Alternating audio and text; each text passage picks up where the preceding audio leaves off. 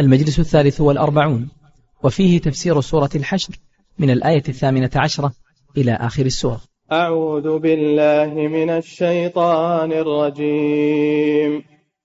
يا أيها الذين آمنوا اتقوا الله ولتنظر نفس ما قدمت لغد. واتقوا الله إن الله خبير بما تعملون. ولا تكونوا كالذين نسوا الله فأنساهم أنفسهم أولئك هم الفاسقون لا يستوي أصحاب النار وأصحاب الجنة أصحاب الجنة هم الفائزون لو أنزلنا هذا القرآن على جبل لرأيته خاشعا لرأيته خاشعا متصدعا من خشية الله. وتلك الأمثال نضربها للناس لعلهم يتفكرون. هو الله الذي لا إله إلا هو عالم الغيب والشهادة. هو الرحمن الرحيم.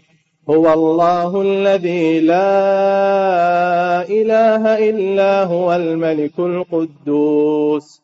الملك القدوس السلام المؤمن المهيمن. المؤمن المهيمن العزيز الجبار المتكبر. سبحان الله عما يشركون. هو الله الخالق البارئ المصور له الأسماء الحسنى. يسبح له ما في السماوات والأرض وهو العزيز الحكيم. بسم الله الرحمن الرحيم. الحمد لله رب العالمين الصلاة والسلام على نبينا محمد وعلى آله وأصحابه أجمعين.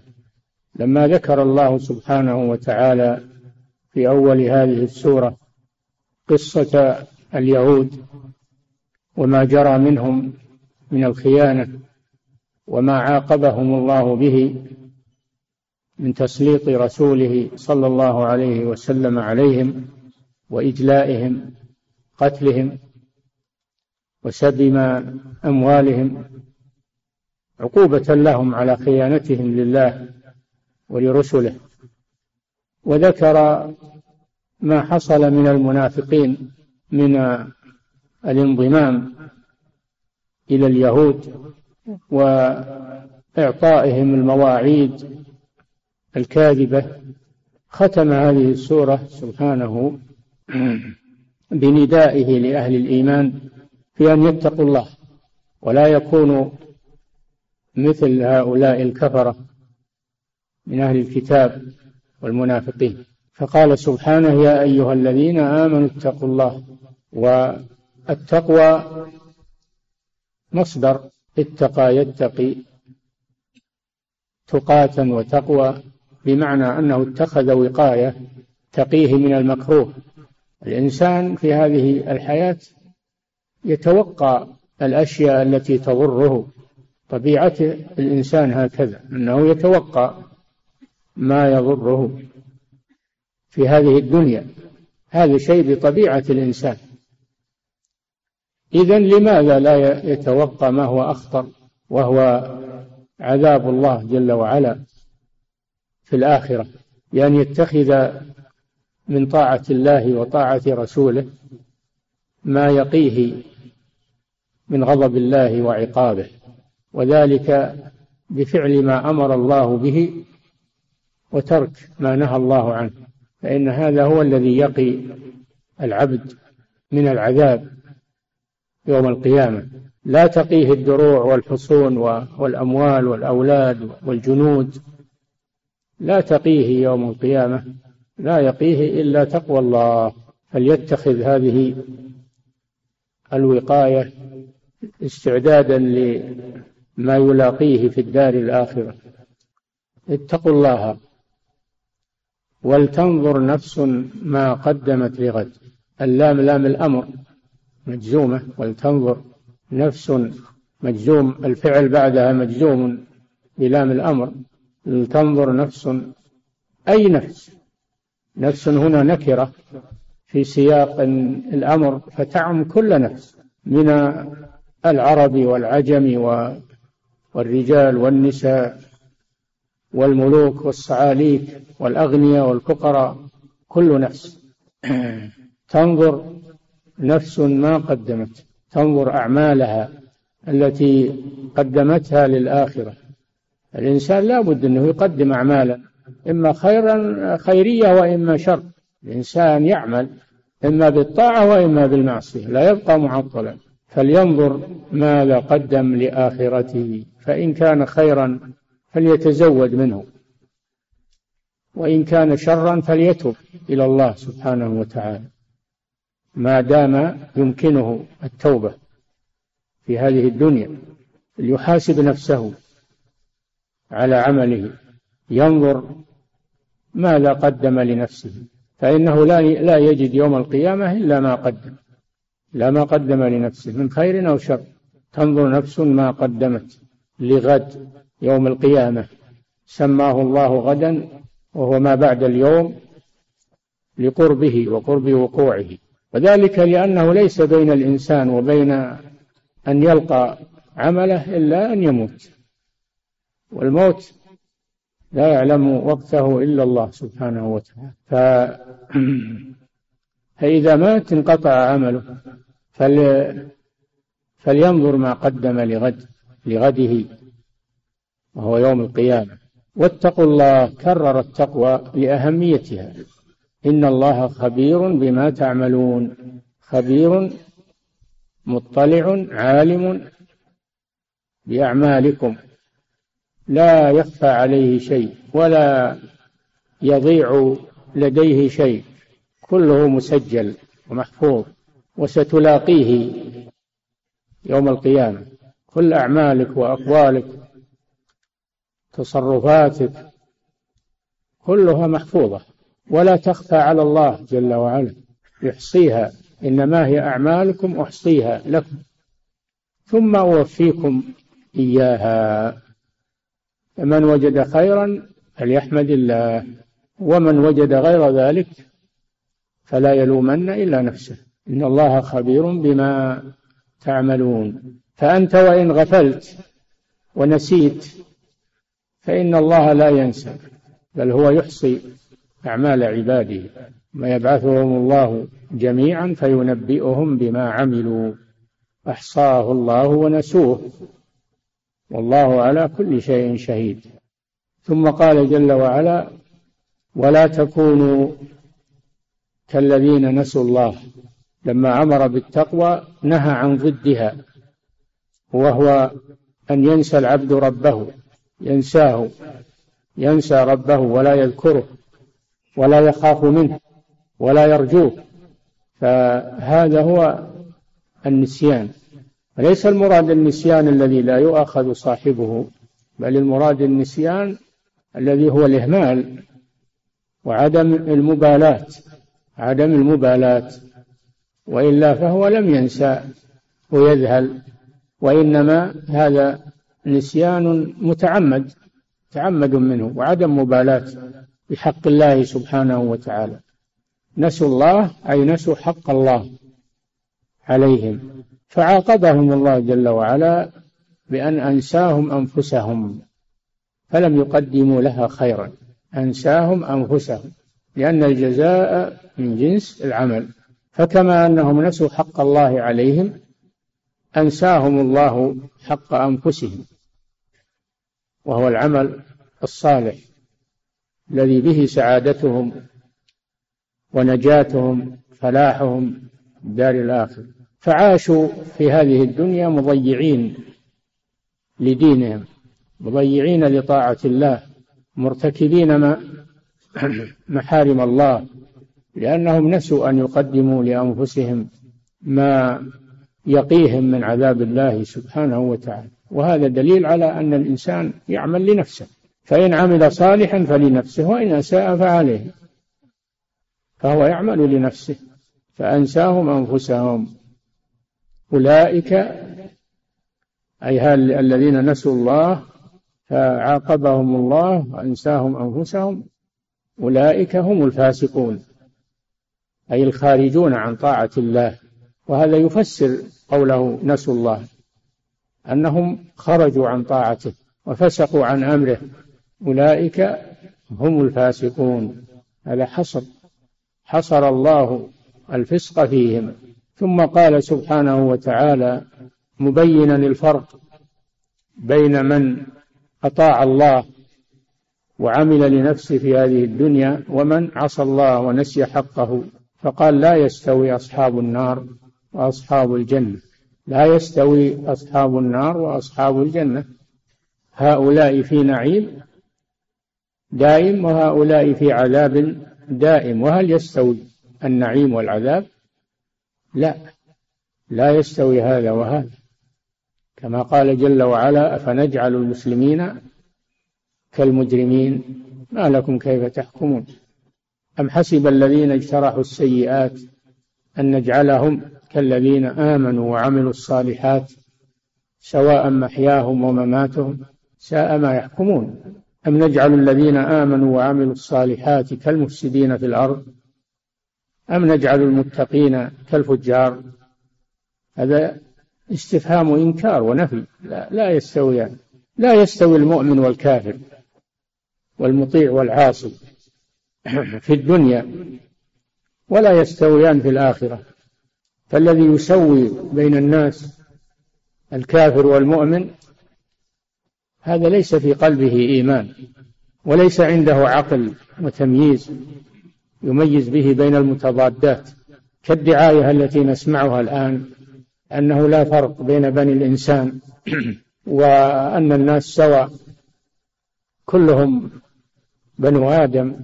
نعم كلهم بنو آدم لكن بينهم فرق بين المؤمن والكافر. فرق عند الله وعند أهل الإيمان والعقول. فلا بد أن يفرق بين المؤمن والكافر في الولاء والبراء. والمحبة والبغضة والكراهية. ومن لا يميز بين المؤمن والكافر فإنه ليس له دين ليس له دين. وهذا من الإلحاد والعياذ بالله.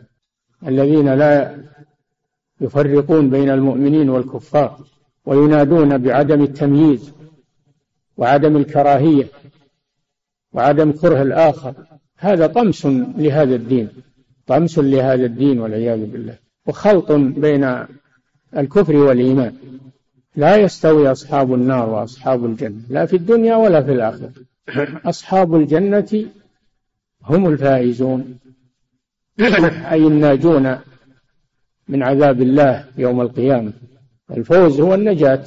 من زحزح عن النار وأدخل الجنة فقد فاز. وما الحياة الدنيا إلا متاع الغرور. فالفوز هو النجاة مأخوذ من المفازة وهي المهلكة التي قل من ينجو منها لأنها مهلكة ليس فيها أنيس وليس فيها طعام ولا شراب. فيهلك الإنسان في المفاوز. قل من ينجو إلا من عنده استعداد لقطعها.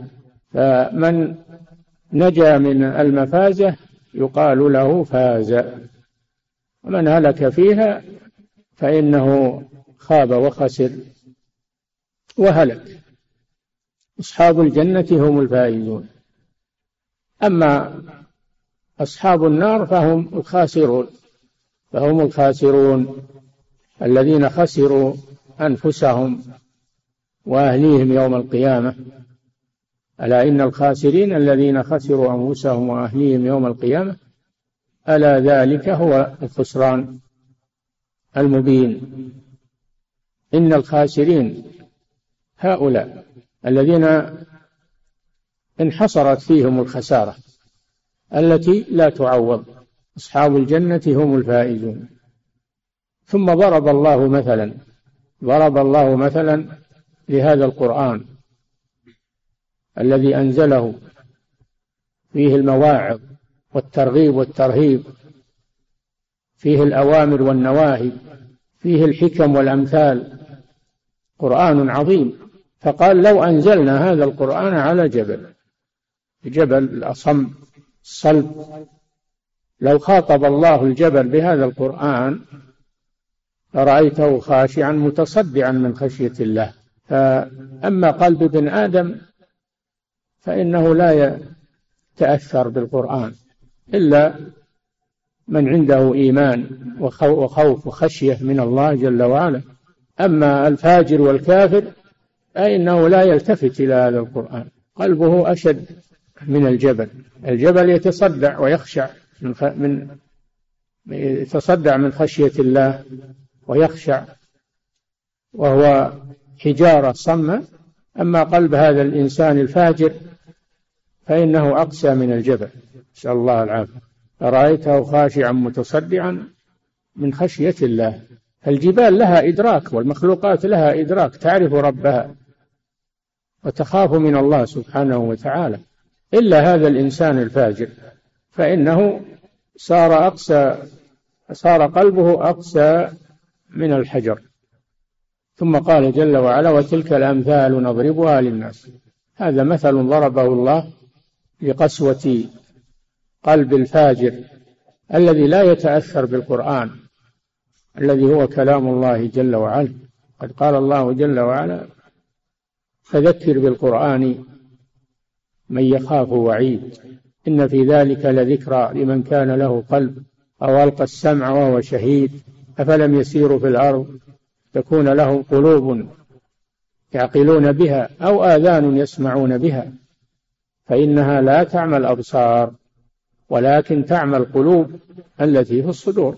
وتلك الأمثال نضربها للناس لعلهم يتفكرون رجاء أن يتفكروا في هذا القرآن وفي آيات الله سبحانه وتعالى فيقبلوا على هذا القرآن تلاوة وتدبرا وعملا لأنه هو سبيل النجاة وهو الصراط المستقيم وهو حبل الله المتين وهو المخرج من الفتن وهو البيان والحل لمشاكل الناس صالح لكل زمان ومكان لا يأتيه الباطل من بين يديه ولا من خلفه.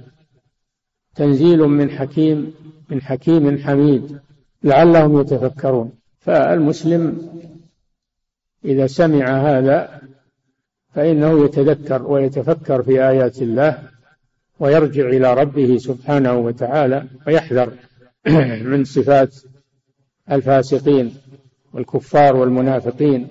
ألم يأن للذين آمنوا أن تخشع قلوبهم لذكر الله وما نزل من الحق؟ ولا يكونوا كالذين أوتوا الكتاب من قبل فطال عليهم الأمد فقست قلوبهم. كثير منهم فاسقون. ثم قال جل وعلا اعلموا أن الله يحيي الأرض بعد موتها. قد بينا لكم الآيات لعلكم تعقلون. فالإنسان لا ييأس بل يرجع إلى كتاب الله ويحيا قلبه بذكر الله. لا ييأس بل يعاود هذا القرآن ويراجع هذا القرآن يكثر من ذكر الله عز وجل.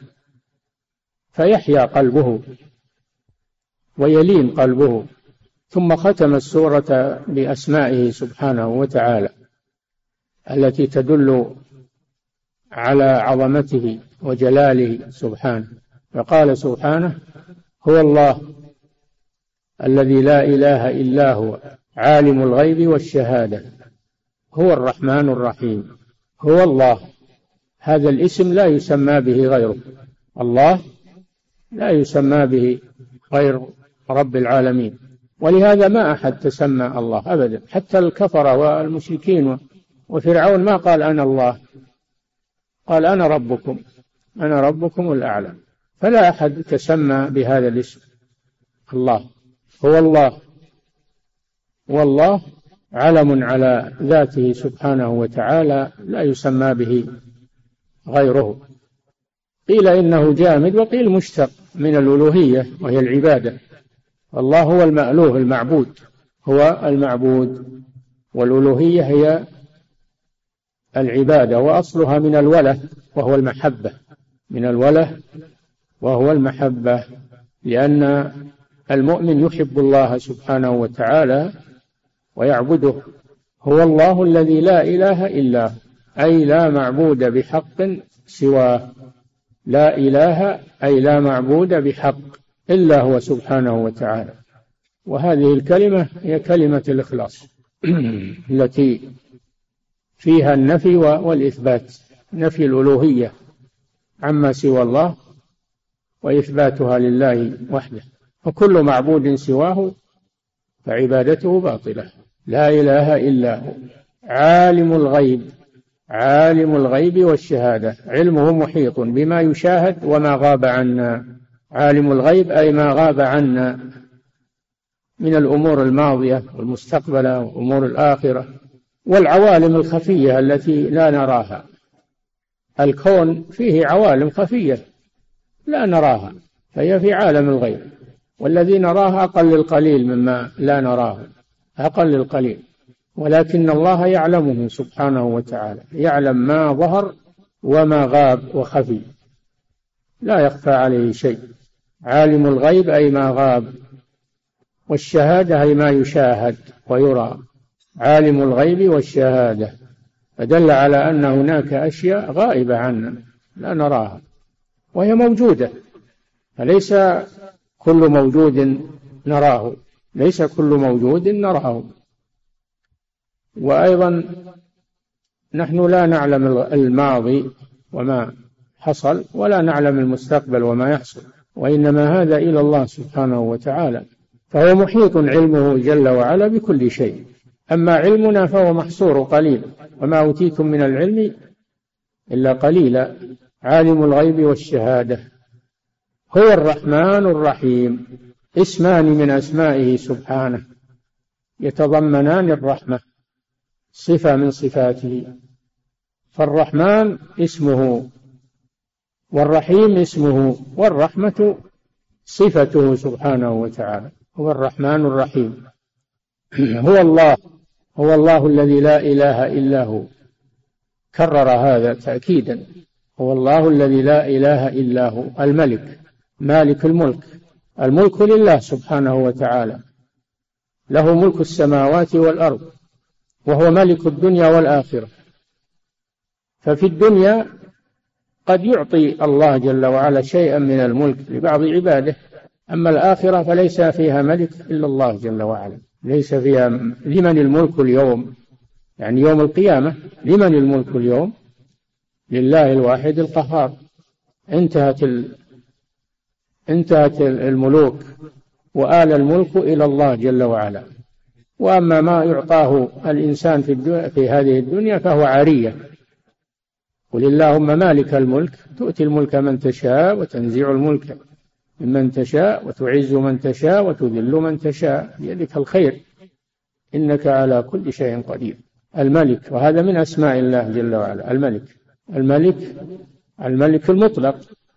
قد يسمى الإنسان ملكا لكنه ملك مقيد وملك مقيد وأيضا ملكه إنما هو مستعار ليس له سيؤخذ منه. أو هو سيؤخذ من ملكه.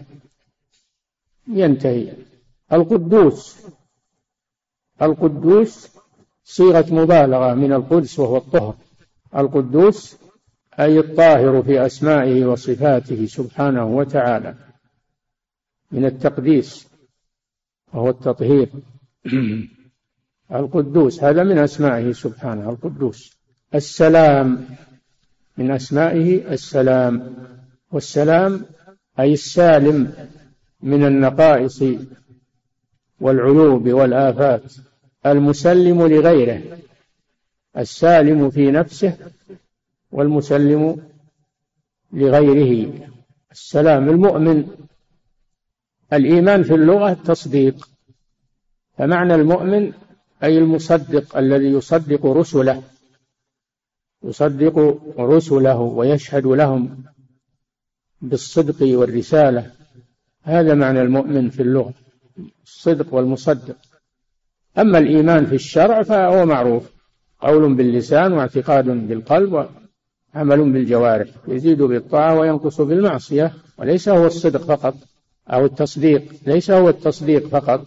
وهذه حقيقة شرعية يسمونها حقيقة شرعية ليست حقيقة لغوية. مثل الصلاة الصلاة في اللغة الدعاء لكن في الشرع هي العبادة ذات القيام والركوع والسجود والقراءة والزكاة في اللغة الطهارة والنمى والزيادة لكنها في الشرع حق مالي في أموال الأغنياء للفقراء فهذه حقائق شرعية نقلها الشرع وجعل لها حقيقة شرعية. والحقائق كما عند الأصوليين ثلاث حقيقة لغوية وحقيقة شرعية وحقيقة عرفية. فالمؤمن هنا من أسماء الله معناه الذي يصدق رسله وأنبياءه. المهيمن المهيمن من الهيمنة وهي الاطلاع.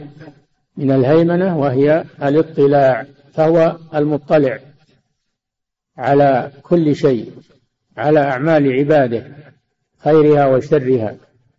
لا يخفى عليه شيء. العزيز القوي الذي لا يغالب من العزة وهي وهي القوة والغلبة.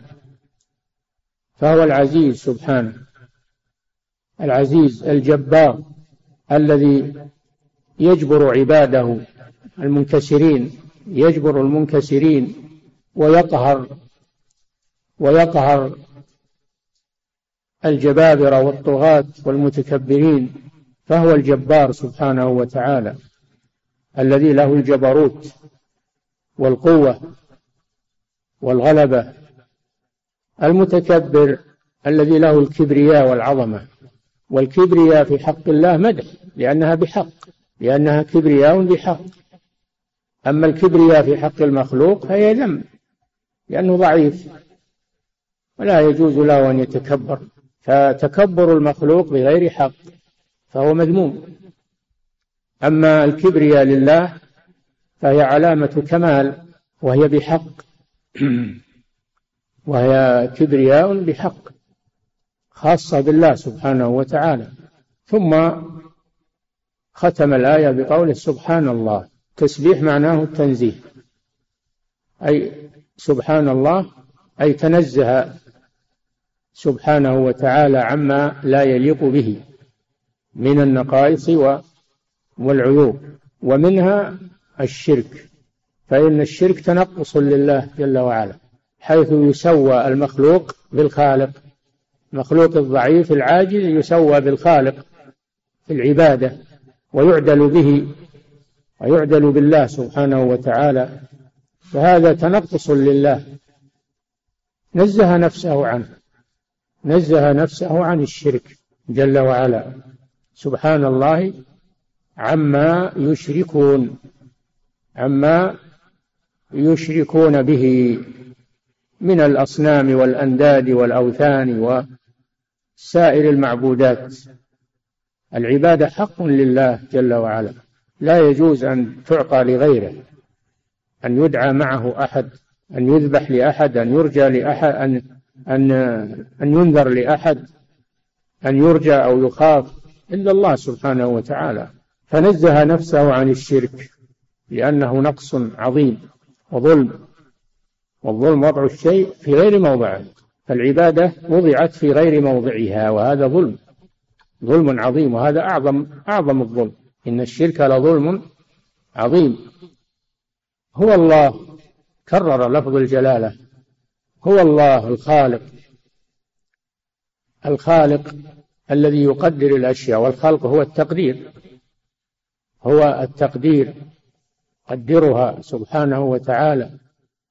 الباري الذي يوجدها وينشئها بعدما يخلقها ويقدرها. فالبري وهو الخلق يأتي بعد التقدير يأتي بعد التقدير الذي هو الخلق. الباري المصور الذي جعل الأشكال على ما هي عليه. كل شيء له شكل. الإنسان الحيوان الأشجار الأحجار كل شيء جعل الله له شكلا خاصا به. ولا أحد يستطيع يغير هذه الأشكال. فهو المصور سبحانه وتعالى الذي صور الأشياء على هيئاتها وأشكالها ومقاديرها لا تبديل لخلق الله. ثم أجمل فقال له الأسماء الحسنى ذكر هذه الأسماء لا لأنها هي الوحيدة لله جل وعلا بل له أسماء حسنى لا يحصيها إلا هو سبحانه وتعالى. فليست أسماؤه محصورة في هذه الأسماء وإنما له أسماء كثيرة لا يعلمها إلا هو. وهي حسنى أسماء حسنى لأن كل اسم منها يدل على صفة كمال وليست أسماء مجردة ليست أسماء مجردة أعلام مجردة وإنما كل اسم يدل على صفة من صفات الله فلذلك صارت حسنى له الأسماء الحسنى يسبح له أي ينزهه. عن الشرك وعن النقائص والعيوب ما في السماوات وما في الأرض. كل المخلوقات تنزه الله جل وعلا عن الشرك وعن النقائص وعن العيوب لأن الله فطرها على ذلك. تسبح له السماوات السبع والأرض ومن فيهن وإن من شيء إلا يسبح بحمده ولكن لا تفقهون تسبيحهم. أنتم ما تدرون. الحصى يسبح الجبال تسبح الطير تسبح كل شيء يسبح بحمد الله جل وعلا. وله لغة يعلمها الله سبحانه وتعالى. أما نحن نحن لا نفقه هذه الأمور. لكن لا تفقهون تسبيحهم. سبحوا له ما في السماوات وما في الأرض من الجن والإنس والحيوانات والأشجار والأحجار والجبال والرمال والبحار والجن والإنس كل المخلوقات تسبح الله جل وعلا. إلا هذا المشرك الخبيث فإنه لا يسبح الله وإنما يجعل له شريكا. تعالى الله عن ذلك. يسبح له السماوات يسبح له ما في السماوات وما في الأرض. وهو العزيز الحكيم. العزيز الذي لا يرام القوي الذي لا يغالب ولا يمانع سبحانه وتعالى. الحكيم الذي يضع الأشياء في مواضعها اللائقة بها. فلا يضع العذاب إلا في من يستحقه ولا يضع النعيم إلا لمن يستحقه. ولا يضع الدين إلا لمن يستحقه ولا يضع الكفر والشرك إلا في من يستحقه فهو الذي يضع الأمور في مواضعها اللائقة بها. ومن معنى الحكيم المحكم الذي يتقن الأشياء أحكم الشيء يعني أتقنه فهو حكيم بمعنى أنه يضع الأشياء في مواضعها من الحكمة وحكيم بمعنى أنه يتقن ما خلقه سبحانه الذي أحسن كل شيء خلقه أعطى كل شيء خلقه ثم هدى. فهذا من حكمته سبحانه وتعالى. وبذلك انتهى تفسير هذه السورة العظيمة. نسأل الله سبحانه وتعالى أن يفقهنا وإياكم في دينه وأن ينفعنا بكتابه وسنة نبيه وأن يثبتنا على دينه وأن يقينا شر الفتن وأن يصلح ولاة أمورنا وأن يجعلهم هداة مهتدين غير ضالين ولا مضلين وأن يصلح بطانتهم ويبعد عنهم بطانة السوء والمفسدين. صلى الله وسلم على نبينا محمد على آله وأصحابه أجمعين.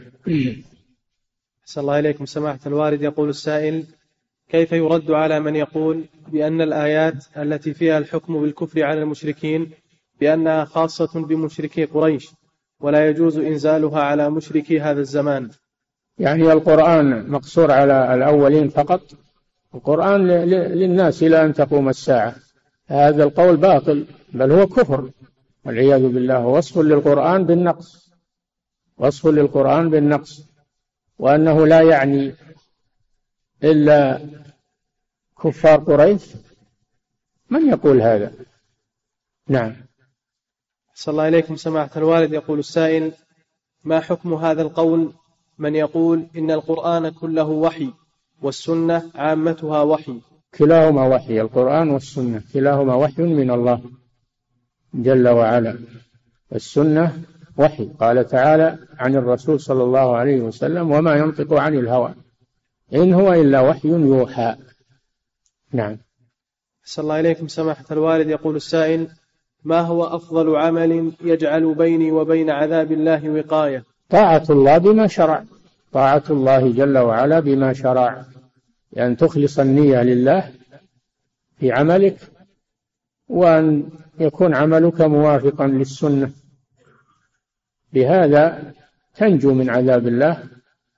نعم. أحسن الله إليكم سماحة الوالد. يقول السائل بعض المسلمين يقرؤون القرآن أو يقرؤون سورة ياسين إذا كان أحد منهم عند مرض الموت فهل يجوز هذا العمل؟ قراءة سورة ياسين عند المحتضر ورد فيها حديث لكنه ضعيف لا يحتج به. فلا فلم يثبت أن سورة ياسين تقرأ عند المحتضر لضعف الحديث الوارد في ذلك. وإنما المحتضر يلقن لا إله إلا الله. قال صلى الله عليه وسلم لقنوا موتاكم لا إله إلا الله. فإن من كان آخر كلامه لا إله إلا الله دخل الجنة. نعم. أحسن الله إليكم. سماحة الوالد يقول السائل هل يؤخذ من اسمه تعالى الخبير صفة الخبرة نعم العلم يعني الخبرة يعني العلم. العليم يؤخذ منه صفة العلم وهكذا. كل اسم منه صفة. نعم. أحسن الله إليكم. سماحة الوالد يقول السائل هل من شروط الهجرة أن البلد الذي يريد أن يهاجر إليه أن البلد الذي يريد أن يهاجر إليه شخص يوافق على البقاء فيه؟ يوافق؟ على البقاء فيه. كيف يوافق؟ على البلد المهاجر إليه. ها؟ يقصد البلد المهاجر إليه. أي ويش؟ يقول هل هل يشترط أن يوافق البلد على البقاء فيه؟ إذا لم يوافق الحكومة حكومة البلد على دخولك فيه واستقرارك فيه هذا متعذر. متعذر عليك. لكن إذا سمحوا لك ولكن الهجرة هي الفرار بالدين من بلد الشرك وبلد الكفر. إذا لم يقدر على إظهار دينه فإنه يهاجر. إلى بلد يقدر فيه على إظهار دينه. حتى ولو لم يكن بلدا مسلما إذا كان أهله لا يمنعونه من إظهار دينه فيهاجر إليه لأن الصحابة هاجروا إلى الحبشة وهي بلاد نصارى لأنهم لأن فيها ملكا لا يظلم أحد عنده كما قال النبي صلى الله عليه وسلم. هذا إذا لم يجد بلدا مسلما يستقبله. أما إذا وجد بلدا مسلما يستقبله فلا يذهب إلى بلاد الكفر يذهب إلى بلاد الإسلام. نعم. أحسن الله إليكم. سماحة الوالد يقول الصحابة حينما ذهبوا إلى إلى الحبشة لم يكن في ذاك الوقت بلد مسلم يستقبلهم. فلما وجد البلد المسلم الذي يستقبلهم وهو المدينة هاجروا إليها. نعم. صلى الله عليكم سماحة الوالد يقول السائل إذا هاجر شخص من بلد ما هل يستطيع أن يعود إلى ذلك البلد لمدة سنة أو أكثر؟ يجوز للإنسان أنه يذهب إلى بلاد الكفر مع التمسك بدينه لأجل مصالح دنيوية كان يذهب لتعلم تعلم آه، خبرات لا توجد إلا عندهم والمسلمون بحاجة إليها. كالطب مثلا يتعلم لتعلم الطب يسافر لتعلم الصناعة والاختراع. وكذلك التجارة يسافر من أجل التجارة ليتعاقد مع مع المصانع ومع الشركات يشتري البضائع. لا بأس بذلك. يسافر لأجل العلاج من اللي ما يوجد إلا عندهم. هذه أمور لا بأس بالسفر من أجلها لأنها مصالح. لكن بشرط أن يتمسك بدينه أن يتمسك بدينه. وإذا انتهت مهمته أن يعود إلى بلاد المسلمين. يعود إلى بلاد المسلمين إذا انتهت مهمته. أما السفر للسياحة والنزهة في بلاد الكفار فهذا لا يجوز. هذه لا تجوز. نعم. أحسن الله إليكم. سماحة الوالد يقول يقول السائل ما هي ما هي الأسباب المساعدة على تدبر القرآن الكريم؟ حضور القلب. يستعيذ بالله من الشيطان الرجيم. كما قال جل وعلا فإذا قرأت القرآن فاستعذ بالله من الشيطان الرجيم. فتبدأ بالاستعاذة لتطرد الشيطان عنك. ثم تقرأ بتدبر. ما تقرأ يكون همك التلاوة وتحسين الصوت وإنهاء السورة أو ختم القرآن فقط. إنما تقرأ لتستفيد ولتتعظ وتتدبر نعم. أحسن الله إليكم سماحة الوالد. يقول السائل ما حكم قول بعض الناس عن الكفار بالآخر؟ هذا من التغطية وتمويع الدين. الكافر ما يقال له الآخر يقال له كافر. يقال له كافر. المسلم يقال له الآخر. المسلم يقال له الآخر. هذه ما لها ما لها مفهوم ولا لها مؤدى. لكن إذا قيل الكافر حصل الفرق بينه وبين المسلم. أما إذا قيل الآخر فقط ما حصل فرق. المسلمون يقولون فلان الآخر أو فلان كلمة الآخر هذه لا تؤدي ما, ما تؤديه اسم الكافر. نعم. صلى الله إليكم سماحة الوالد. يقول السائل في قوله تعالى هو الله الذي لا إله إلا هو عالم الغيب والشهادة. يقول هل يؤخذ من ذلك أن من أسماء الله تعالى العالم؟ عالم الغيب. ما تقول العالم فقط. قل عالم الغيب والشهادة كما قال الله جل وعلا. نعم. أحسن الله إليكم سماحة الوالد. يقول السائل بعض الناس من العامة يبدل الهاء في لفظ الجلالة الله بالتاء فيقول واللات. فما حكم ذلك؟ أعوذ بالله. هذه اللات الصنم لا لا يجوز هذا. يعني فيه اللات وهي الصنم فهو يشبه اسم الله باسم اللات. لا يجوز. نعم. أحسن الله إليكم. سماحة الوالد يقول السائل هل يجوز ترجمة الأسماء الحسنى إلى اللغات الأخرى؟ الأسماء لا تترجم لا أسماء الله ولا غيره.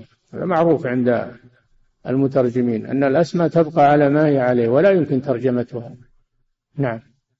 صلى الله إليكم. سماحة الوالد يقول السائل ما هو أفضل كتاب في شرح أسماء الله تعالى الحسنى؟ شروحها كثيرة في التفسير. تتبعها في التفسير وستجد المفسرين شرحوها. ولكن جمعها في كتاب وشرحها هي أولا لا تحصى أسماء الله لا تحصى في كتاب. أسماء الله كثيرة. لكن الأسماء التسعة والتسعين التي نص الرسول صلى الله عليه وسلم عليها بقوله إن لله تسعة وتسعين اسما من أحصاها دخل الجنة. هذه هي التي يمكن تتبعها تتبعها من القرآن والسنة حتى تبلغ تسعة وتسعين. وقد تتبعها جماعة من العلماء دونوها وشرحوها ونظموها نظما. هي موجودة في النونية لابن القيم موجودة في آه، شرح الأسماء الحسنى من الكتب القديمة والحديثة بهذا العنوان شرح الأسماء الحسنى. وأما الذي في الترمذي إن لله تسعة وتسعين اسما وذكر في آخره هذه الأسماء تسعة وتسعين هذا مدرج في الحديث وليس من كلام الرسول صلى الله عليه وسلم. الرسول ما عدها وإنما هذا إدراج من بعض الرواة. نعم. أحسن الله إليكم سماحة الوالد يقول السائل هل الهادي من أسماء الله تعالى؟ ها؟ هل الهادي من أسماء الله تعالى؟ الهادي؟ نعم. هو يسمون الآن عبد الهادي. أخذا من الله يهدي من يشاء ويضل من يشاء. وأما إطلاقه كذا على أنه من أسماء الله يحتاج إلى تثبت. نعم. أحسن الله إليكم سماحة الوالد يقول هو معناه صحيح أن الله هو الهادي. وأما من ناحية اللفظ هذا يحتاج إلى تثبت. نعم. أحسن الله إليكم سماحة الوالد يقول السائل هل السكوت صفة من صفات الله أم أنه يخبر به عن الله؟ خبر يخبر وسكت عن أشياء ولا يقال الله الساكت. هي قال من أسماء الله الساكت. ولكن يقال كما قال النبي صلى الله عليه وسلم إن الله حد حدودا فلا تنتهكوها فرض فرائض فلا تضيعوها وسكت عن أشياء رحمة بكم غير نسيان فلا تسألوا عنها. نعم. أحسن الله إليكم. سماحة الوالد يقول السائل هل هناك ضوابط في اشتراك الخالق والمخلوق في الاسم أو الصفة؟ اللغة العربية اللغة العربية يشتركان في المعنى اللغوي فقط أما في الحقيقة فلا يشتركان. لله أسماء تخصه وصفات تخصه وللمخلوقين أسماء وصفات تخصهم وإن اشتركت في المعنى مثل السميع البصير قال الله جل وعلا إنا خلقنا الإنسان من نطفة أمشاج نبتليه فجعلناه سميعا بصيرا وقال ليس كمثله شيء وهو السميع البصير يشتركان في المعنى اللغوي فقط. أما من ناحية الحقيقة يختلفان ولا يتشابهان. نعم. أحسن الله إليكم. سماحة الوالد يقول السائل كيف نميز بين الاسم والصفة؟ الصفة مشتقة من الاسم. الصفة مشتقة من من الاسم. الأصل هو الاسم والصفة متفرعة عنه ومشتقة منه. نعم. أحسن الله إليكم. سماحة الوالد يقول السائل هل الرازق اسم أم صفة؟ الرزاق. إن الله هو الرزاق. اسمه الرزاق سبحانه وتعالى. نعم. أحسن الله إليكم سماحة الوالد. يقول السائل ما هي الصفة التي يدل التي يدل عليها اسم الباري؟ وما الفرق بين الباري والخالق؟ الخالق هو المقدر للأشياء. وأما الباري فهو الموجد لها الموجد لها بعد التقدير. نعم. أحسن الله إليكم سماحة الوالد. يقول السائل هل المنان والحنان من أسماء الله تعالى؟ المنان نعم ورد بحديث لا بأس به مر بكم في في كتاب الفرقان مر بكم ذكر الحديث في كتاب الفرقان منذ ليالي. أما الحنان لا هذا لما لم يثبت لله سبحانه وتعالى. ليس من أسمائه الثابتة الحنان. وإن ورد في رواية ضعيفة. نعم. صلى الله إليكم. سماحة الوالد يقول السائل هل يقال في شيء من أسماء الله إن هذا صيغة مبالغة؟ وما معنى صيغة مبالغة؟ كثرة. مبالغة يعني الكثرة. علام الغيوب كثير العلم. علام أي كثير غفار كثير المغفرة. فالمبالغة معناها الكثرة. نعم. صلى الله إليكم. سماحة الوالد يقول السائل هل اسم الجواد من أسماء الله تعالى؟ نعم. جاء في الحديث ذلك بأني جواد ماجد. فهو من أسماء الله الجواد. نعم. أحسن الله إليكم سماحة الوالد. يقول السائل في قوله تعالى لرأيته خاشعا متصدعا من خشية الله ماذا تفيد اللام؟ في قوله لرأيته. تأكيد. تفيد التأكيد. لأن لأنه جواب للو لو أنزلنا هذا القرآن على جبل لرأيته في جواب لو. نعم. صلى الله إليكم سماحة الوالد. يقول السائل تقدم معنا أن الكبرياء في حق العبد مذموم إذا كان بغير حق. لا ولا يكون إلا بغير حق. الكبرياء في, في المخلوق لا تكون إلا مذمومة بغير حق. يعني ما له يتكبر وهو ضعيف. فقير إلى الله سبحانه وتعالى. فلا يقال إن الكبرياء لا تذم في المخلوق إلا إذا كانت بغير هي دائما بغير حق.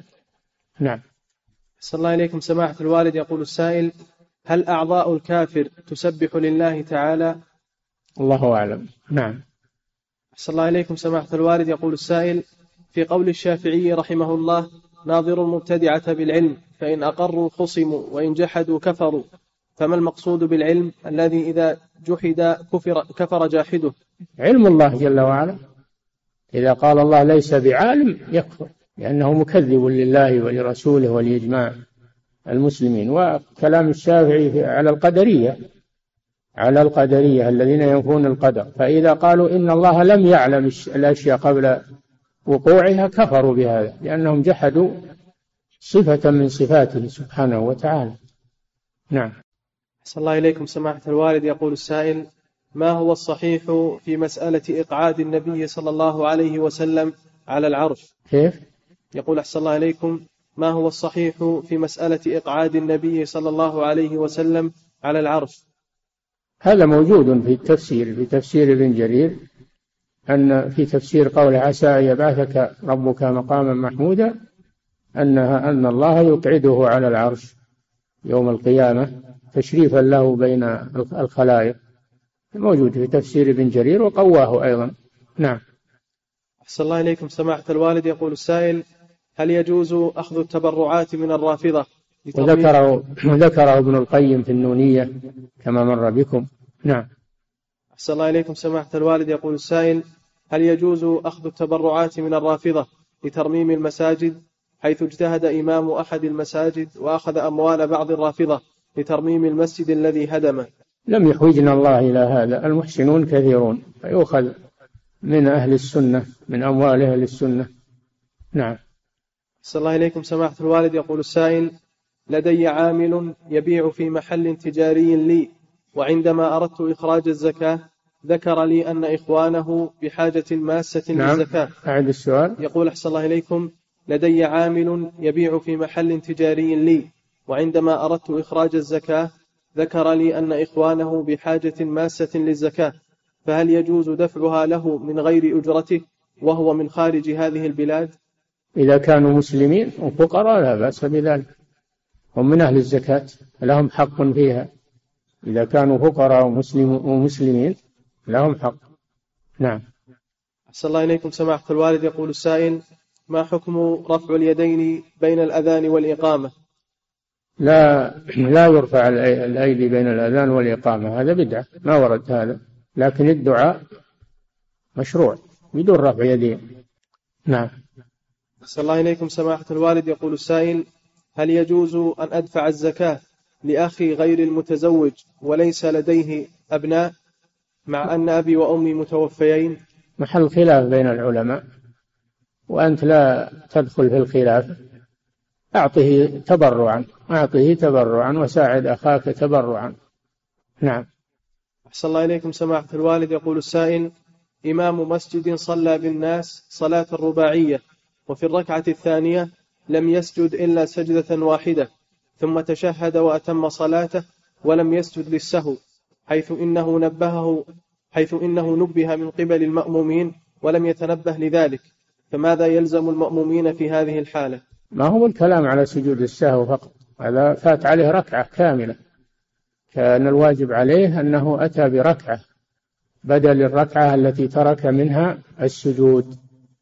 وأكمل صلاته وسجد للسهو. أما إذا كان ما أتى بركعة بدل الركعة التي ليس فيها إلا سجدة واحدة فلا بد من إعادته للصلاة. أن فات فات جبرها. فلا بد من إعادتها من أولها. نعم. أحسن الله إليكم. سماحة الوالد يقول السائل في البلاد الغربية بعض المدرسين في المساجد والمراكز الإسلامية يدرسون الفقه وإذا جاء إلى مسألة فقهية اختلف العلماء فيها. يذكر أقوال العلماء ثم يقول للحاضرين لكم أن تختاروا ما شئتم من هذه الأقوال. فهل هذا صحيح؟ هذا جاهل ولا يحسن. والمبتدئون لا يدرسون الخلاف. المبتدئون من الطلاب لا يدرسون الخلاف. يدرسون المذهب أحمد أو أبي حنيفة أو الشافعي أو مالك بدون خلاف. إنما الخلاف لطلبة العلم المتمكنين. ثم أيضا قوله لكم الخيار هذا كلام باطل ما لهم الخيار. الواجب اتباع الدليل أن يؤخذ بالقول الذي يدل عليه الدليل وليس فيه خيار. نعم. صلى الله إليكم سماحة الوالد يقول السائل يحضر معنا بعض الطلاب في هذا الدرس ويصورون فضيلتكم بالجوال فهل تأذن لهم بذلك؟ لا. لا والله لا آذن لهم وأحرجهم. فمن أخذ صورة فعليه أن يمزقها ويتلفها. نعم. أحسن الله إليكم. سماحة الوالد يقول السائل ما حكم لبس الإكسسوارات؟ وهي الحلق والقلائد من خيوط وصدف وودع وخرز وجلد من أجل الزينة. هذا للنساء هذا للنساء. النساء تلبس القلائد وتلبس الحلي تتزين هذا للنساء. أما الرجال فلا يجوز لهم ذلك. نعم. صلى الله إليكم سماحة الوالد. يقول السائل هل يجوز للمرأة أن تضع شعرها ضفيرة واحدة خلف رأسها؟ مكروه هذا مكروه. لكنه لا يصل إلى حد التحريم ولكن كونها تجعل رأسها مفرق من الجوانب ضفائر أو أو مرسل أحسن. نعم. أحسن الله إليكم سماحة الوالد. يقول السائل ما حكم ضرب الدف للأطفال الصغار من أجل إفراحهم وإسعادهم؟ لا ما نربي الأطفال على المحرم. الدف هذا محرم لأنه من آلات اللهو فلا نربيهم عليه. نعم. أحسن الله إليكم سماحة الوالد. يقول السائل هل الخوارج يقسمون المعاصي إلى صغائر وكبائر؟ الخوارج يكفرون بالكبائر كبائر الذنوب. ما أدري هي كل الذنوب عندهم؟ الظاهر ما هي كلها عندهم سواء لكن الكبائر كشرب الخمر والزنا والسرقة وأكل الربا يكفرون بها. نعم. أحسن الله إليكم سماحة الوالد. يقول السائل ما حكم شراء منزل عن طريق البنك؟ حيث أقوم بتحديد المنزل المطلوب ثم أخبر البنك فيشتريه البنك ويكون باسم البنك حتى أقوم بسداد كافة أقساط البنك. هذا لا يصلح لأن البنك إنما اشتراه لك ولم يشتريه له. اشتراه لك من الأول سلم الثمن نيابة عنك أو قرضا لا قرضا أقرضك إياه ثم يسترده بزيادة. هذا لا يجوز. إذا كان البيت في ملك البنك من الأول وباعه عليك بثمن مؤجل وملكته بذلك فلا بأس. أما هذه التصرفات والحيل هذه لا تجوز. نعم. صلى الله إليكم سماحة الوالد يقول السائل من المعلوم أن أهل السنة يثبتون أن لله تعالى يدين فهل من عقيدتهم أن أصابع الله تعالى في يده؟ أنا أقول لكم لا لا تدخلوا في المسائل هذه. أثبتوا النصوص كما جاءت. قد جاءت النصوص في إثبات اليدين لله وإثبات الأصابع. كما في آخر كتاب التوحيد أن الله آه، يجعل الأرض الثرى على أصبع والأشجار الشجر على أصبع وإلى آخره إلى أن ذكر خمسة أصابع. هذا موجود في آخر كتاب التوحيد للشيخ محمد بن عبد الوهاب. فتثبت الأصابع لله عز وجل. نعم. صلى الله إليكم سماحة الوالد. تقول السائلة زوجة اشترى زوجها سيارة ونذرت أن تساعده في ثمن السيارة إذا توفر معها مال. وبعد ذلك طلقها زوجها وبعد الطلاق جمعت مبلغا من المال أخذته من أبيها لكي تعطيه لزوجها السابق وفاء بالنذر وأرسلته له ولكن الزوج رفض أخذه فهل عليها شيء؟ عليها أن تكفر كفارة يمين. تكفر كفارة يمين. إطعام عشرة مساكين أو كسوتهم أو تحرير رقبة. فإن لم تجد فتصوم ثلاثة أيام. نعم. صلى الله إليكم سماحة الوالد. يقول السائل ما, حك ما حكم نظر المرأة إلى الرجال في التلفاز في برامج مفيدة كالخطب والفتاوى؟ نظر المرأة إلى الرجل إذا كان بشهوة فهو حرام. قل للمؤمنات يغضضن من أبصارهن ويحفظن فروجهن أما نظرها إليه من غير شهوة وإنما تنظر إليه للحاجة فقط هذا لا بأس به. نعم. أحسن الله إليكم سماحة الوالد. يقول السائل هل يحل للداعية إلى الله أخذ نسبة من مبيعات الأشرطة كما يحصل من بعضهم؟ نعم.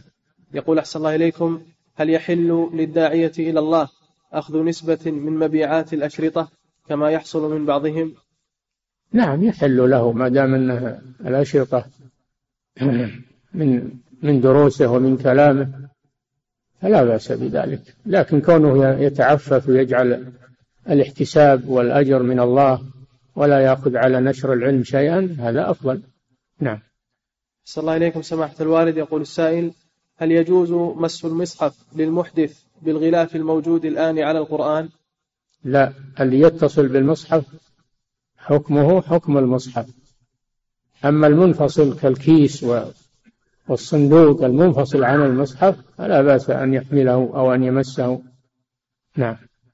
صلى الله إليكم سماحة الوالد. يقول السائل ما صحة قول من يقول إن السنة في الإزار أن يكون مرتفعا إلى أنصاف الساقين وأما القميص فالسنة أن يكون مرتخيا ارتخاء لا يبلغ إلى الكعبين. هذا كله جائز كله سنة ولكن الإنسان يتبع المتبع في البلد. ما دام أهل البلد على طرف من السنة يكون معهم. فإذا كانوا يلبسون الإزار إلى الكعبين والثوب إلى الكعبين يكون معهم ولا يخالفهم. نعم. أحسن الله إليكم سماحة الوالد. يقول السائل هل يجوز للمرأة أن تشترط على زوجها ألا يتزوج عليها؟ نعم يجوز لها ذلك لأن لها غرضا صحيحا. لكن لا تمنعه من الزواج. إذا يتزوج فإذا تزوج وهي شارطة عليها لا يتزوج كلها الخيار. إن أرادت البقاء معه تبقى وإن أرادت الفسخ تفسخ نعم. أحسن الله إليكم سماحة الوالد. يقول السائل مأموم في الصلاة قال في السجود سبحان ربي العظيم فما حكم صلاته؟ صلاته صحيحة لأن أتى لأنه أتى بقول مشروع في غير موضعه الصلاة صحيحة. نعم. صلى الله عليكم سماحة الوالد. يقول السائل هل يجوز السفر من أجل تعلم اللغة الإنجليزية؟ لا تعلم اللغة الإنجليزية لا يجوز إلا عند الضرورة وهي موجودة تعلمها هنا فيه معلمون يدرسون اللغة الإنجليزية موجودون في بلاد المسلمين. نعم. صلى الله إليكم سماحة الوالد. يقول السائل والدتي مصابة بمرض السكر وتحتاج إلى خادمة فهل في استقدام الخادمة لها والحالة هذه؟ شيء من الحل والحرمة؟ إذا كانت محتاجة إلى ذلك فلا مانع من استقدام الخادمة لخدمتها والقيام بما تحتاج إليه وإعانتها على على أمورها لا بأس بذلك للحاجة أو للضرورة. لكن لا يخلو معها ولا تركب معه وحدها في السيارة يعتبرها أجنبية. نعم. صلى الله إليكم سماحة الوالد تقول السائلة امرأة طلقها زوجها بقصد حرمانها من الميراث فهل تعتد عدة طلاق أم عدة وفاة؟ الطلاق العدة ما فيها إشكال أنها تعتد للطلاق لكن إذا كان طلقها قبل الوفاة تعتد عدة طلاق تعتد عدة طلاق. وأما الكلام في الميراث هل تحرم من الميراث أو لا تحرم؟ هذا يرجع فيه إلى القاضي ينظر في الأمور والملابسات. نعم. صلى الله إليكم سماحة الوالد. يقول السائل تقدمت لبنك التسليف لطلب قرض زواج واشترطوا أن يكون الراتب أقل من ستة آلاف ريال وراتبي سبعة آلاف ريال. ولحاجة الماسة لهذا القرض أخذت تعريفا من العمل بأن راتبي ستة آلاف ريال. فهل علي شيء في ذلك؟ علما بأنه ليس لي إلا الله ثم هذا القرض في إتمام زواجي. تقدمت. يقول أحسن الله إليكم تقدمت لبنك التسليف لطلب قرض زواج واشترطوا أن يكون الراتب أقل من ستة آلاف ريال وراتبي سبعة آلاف ريال.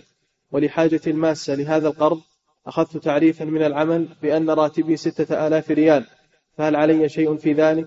إذا كان التسريف قرض حسن وليس فيه ربا لا بأس. ولكن الكذب أنك كذبت في مقدار الراتب هذا كذب واحتيال ولا يجوز لك هذا.